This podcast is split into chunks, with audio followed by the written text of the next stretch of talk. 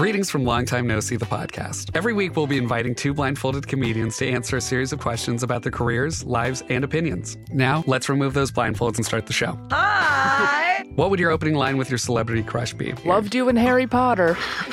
Worst date you've been on? A man bit my neck mole off once. You did what? A man bit my neck mole off. Oh my God, Jack almost fell off his chair. Be sure to follow and subscribe to the podcast.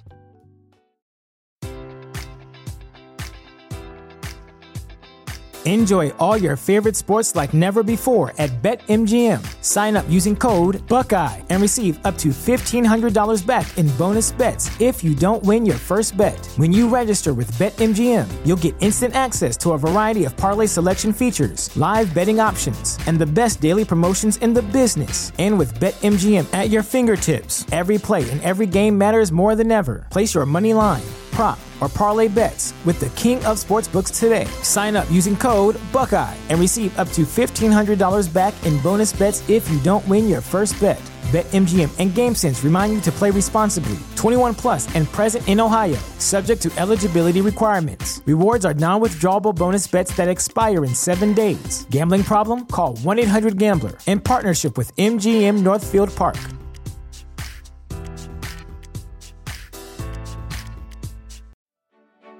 The Opus, an exploration of legendary records and their ongoing legacy. Not just their history, but how this music continues to evolve. We're opening the vault on classic records upon re release, delving into their inner workings and their lasting impact. Maybe you're a longtime fan and wants to go a little deeper. Maybe you're a first time listener and you're curious to hear more. Either way, you're in the right place. Find us at Consequence of Sound or wherever you tune in to podcasts.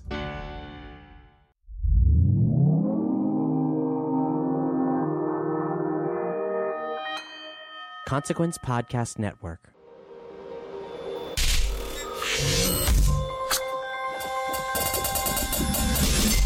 Hey, welcome to another edition of Kyle Meredith with. It's an audio interview series presented by WFPK Independent Louisville at WFPK.org, Consequence of Sound, and the Consequence Podcast Network.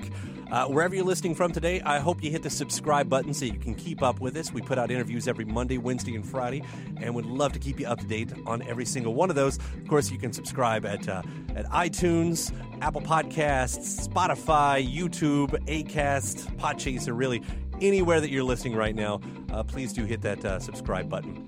I'm Kyle Meredith. Today, my guest is Panda Bear of the band Animal Collective. Noah's got a brand new record under the Panda Bear moniker called Buoys that's just come out. We'll talk about how he calls this a brand new chapter, separate of the last three releases he's done. It's got a different sound for him that kind of threads the whole record together. We'll talk about both the music and the lyrics, but also how it has roots in the past, specifically a tie to the Person Pitch record and Animal Collective's Merriweather Post Pavilion. We'll talk about those anniversaries. It's the 10th anniversary of the Merriweather record, so we're going to jump back to 2009, do a little time traveling there as well. Then we'll also get the plans for the next Animal Collective music and a very special deep cut from Panda Bear that a lot of longtime fans have been hoping for an official release from. It's all in here. It's Kyle Meredith with Panda Bear. What's up, Kyle? You having a good day? I'm having a good day. It's uh, it's drizzly and, and, and gray and everything that I love. So I'm uh, Nice. I'm comfortable. I do, I do like the drizzly days. Uh, Yeah. uh, super uh, super hard rain where I don't feel like I really don't like going outside. I, that's kind of a drag to me. But any sort of rain that I still feel kind of comfortable walking around in is uh, is okay with me. yeah, congratulations on this. What a fu- Thanks, man. Yeah, really fun listen.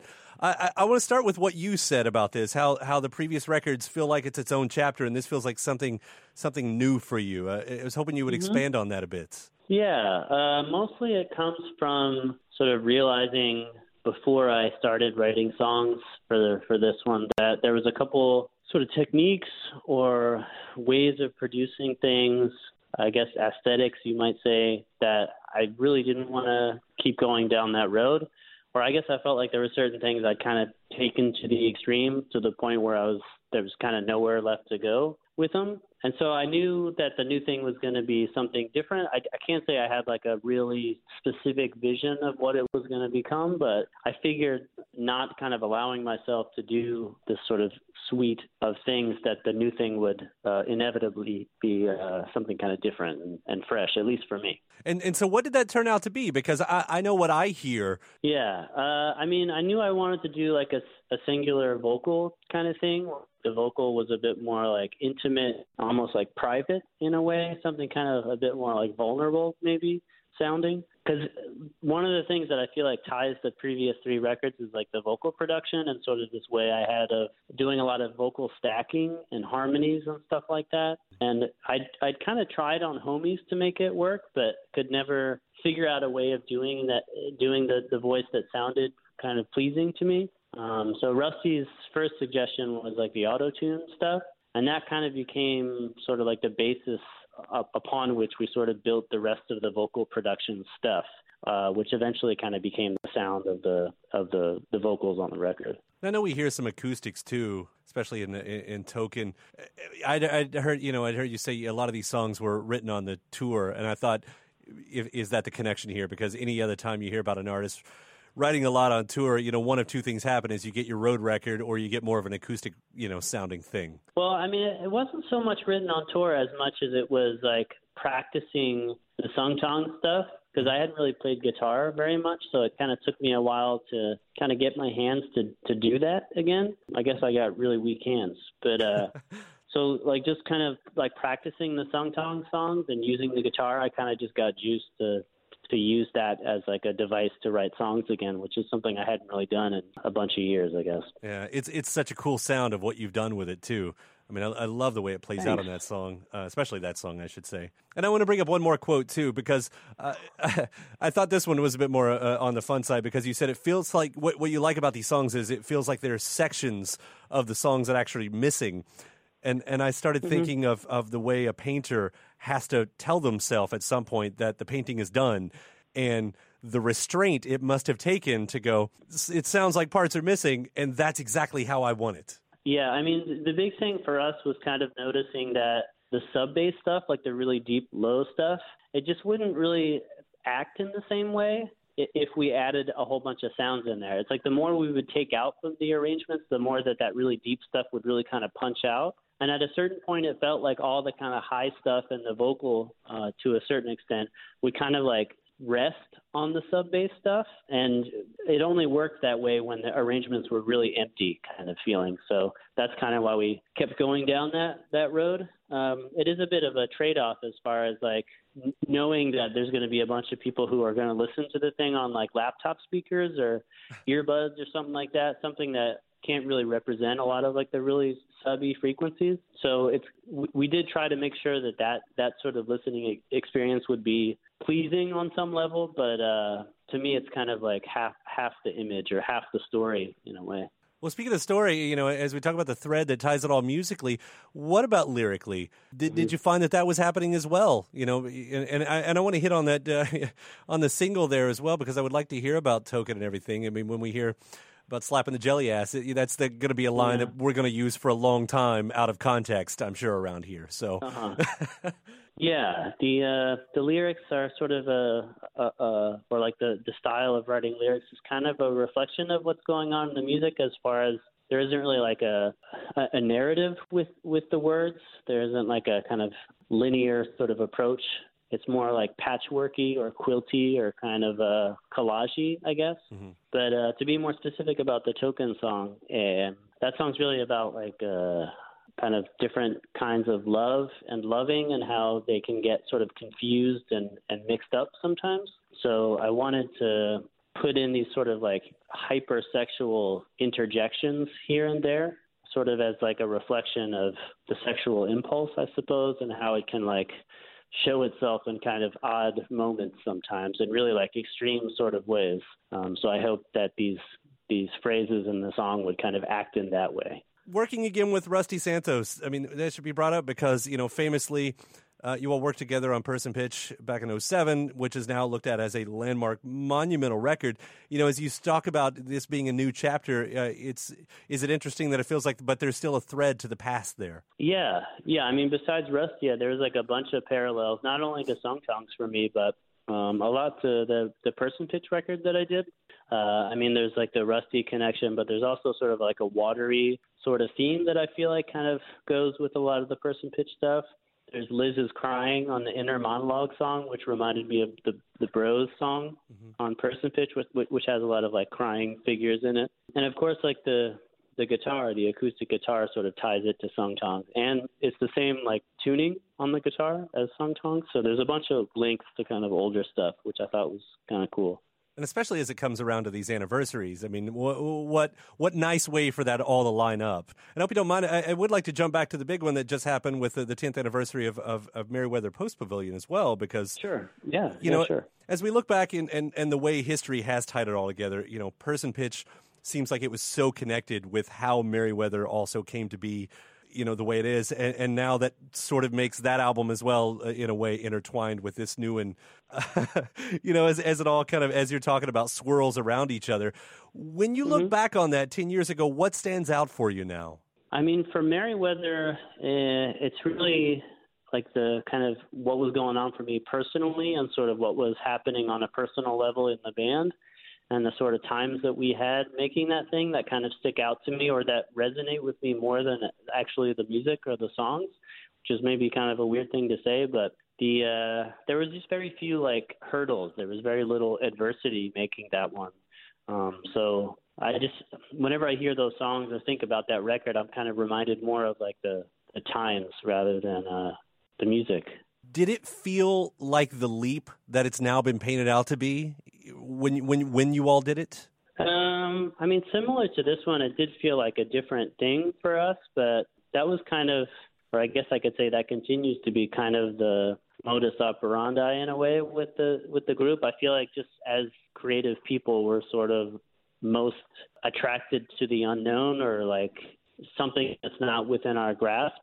Um, I think we kind of get excited about kind of pushing ourselves into spaces that feel kind of uncomfortable. Uh, sometimes that might mean that the results are kind of odd or maybe aren't immediately successful, but uh, uh, I'm okay with that. It kind of kind of makes me feel like the ball continues to roll, which is uh, something I'm I'm happy about. It's also interesting to look back, you know, to see what influenced your all sound at the time, but but really to see what was influenced in turn. I mean, that's it's talked about the game changer, not just in you know its own genre, not just in indie music, but even in as we hear like uh, uh, alternative R and B these days. Like when I hear that, it feels like there is a line, a very thick line that connects back to what you all were doing that day. And yeah, I mean, it's certainly flattering to hear, but at the same time, like I know there's been times where we might have made something and somebody would say, "Oh, you were obviously inspired by this thing," and it turns out like we weren't, or at least we weren't conscious of it. So I don't like to I don't like to assume that even if something kind of sounds like something that we might have done, that it was serves as some kind of influence. But uh, at least when people, you know, will tell me literally that you know something that we did in the past has inspired them in some way, it's it's definitely a very uh, very gratifying, very flattering for sure. And and and the amount you all had been working at that point, you know, for for something like that to come out of, because I think uh, under the Animal Collective, you know, um, timeline, there is an album like every year for eight or nine years. Did mm-hmm. success slow that at all? Did success kind of you know pull you guys back from working that you know that aggressively? Uh, I feel like it pulled us more into like a cycle of kind of doing things the same the same way, not make not not like making the same music, but it seemed like for a while there it was always the same three or four of us on every record. Where I feel like sort of the initial idea of of the group was that there'd be kind of all this different stuff happening all the time as far as like each of us kind of making our own stuff and then different formations of us making stuff together and I, I actually feel like we've kind of come full circle back to that. Like it seems like these days there's a lot more sort of splintering off of various projects, and I'm encouraged by that. I, I, I like that kind of style. In fact, I mean, if I have it right, Tangerine Reef last year was the first Animal Collective full length for you not to be on, right? That's right. Yeah. So I'm I'm excited by uh, by the newness of, of stuff like that. What was your take on that? You know, having not been through the process with them, uh, I mean, were you able to really check it out and, and, and live with it? Yeah, for sure. I mean, it's it's cool for me that I can um, really enjoy it in a way that I can't really enjoy something that I'm a part of. It, just insofar as like making the thing, you're so kind of like in it in a way. It was nice to uh, to experience uh, music from uh, a, combination of us that I, I could just approach in a really sort of pure way. And that being, you know, sort of uh, as it's touted as a visual album, I, I do wonder if that's going to rub off on future writing sessions at all because it's such a unique piece, you know, as it stands. Yeah, I, I kind of feel like it, the music almost operates in a different way when you have the visuals there with it. I mean, I still think it, it, it's cool on its own, but it does kind of feel like Voltron when you see it all together. It like becomes this sort of different beast in a way. With so much going on, do you know your next plans uh, with within or without the group? Yeah, uh, I'll do a little bit of touring by myself uh, to support the the release. Uh, I I don't think I'll do a, a whole lot, but just just a bit in the spring, and then uh, it seems like the band is going to get back together to to work on some stuff, maybe in the summer or thereabouts. Um, so I'm kind of shifting over to kind of animal collective zone again. Never stops. Yeah, I kind of I kind of can't. I don't, I don't mean to complain. I'm certainly happy to do it, but uh, I gotta I gotta keep things moving. Got to keep the train running. I'm gonna ask a um, a fan deep question here um, about uh, Atiba song, the Atiba song, if I'm saying that right and mm-hmm. if it'll ever get the official release because it seems like a lot of your fans would love that. yeah, no, no, plans to do that. Uh, I'm sad to say, but I, I, I, also can't say it'll never happen. But um, yeah, I don't I don't know. That was a song that I made for my my friend Atiba was making some kind of um, it was sort of like a test video for a camera that they were starting to use uh, for a skateboard video. Um, and he just asked me for some music to kind of accompany this sort of test that they had done, um, and that's that's what I made the song for. Uh, I'm glad that people like it so much that they want like an official release. I'd have to. It would take me a while to find it. I think I'm not really sure where the where the like the studio project is, but yeah, I, I wouldn't rule it out entirely. Congratulations again, Noah. Buoys is a, a, lot of fun to listen to. I really appreciate you taking the time to talk to me about it, and uh, and we'll look forward to all the stuff that keeps rolling in from you. Thanks, man. I appreciate your time today. Enjoy the uh, drizzly day. I will absolutely do that. Thank you. All right, man. Have a good one. All right, take care. Bye. All right, peace. And a big thanks to Noah right there. The brand new Panda Bear record is called Buoys. And don't forget, uh, wherever you're listening from, please do hit that subscribe button. Whether you're checking us out on uh, YouTube, Spotify, iTunes, Apple Podcasts, Acast, Podchaser, really wherever you're listening from, please do hit the subscribe button. After that, you can head over to WFPK.org. That's the radio station where I do a show every Monday through Thursday from noon to 3 Eastern. You can also find some bonus episodes over there as well. Great music playing all day long.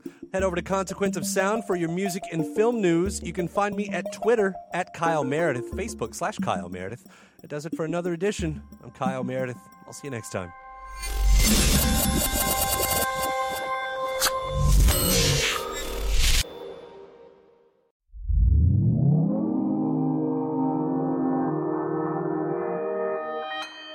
Consequence Podcast Network.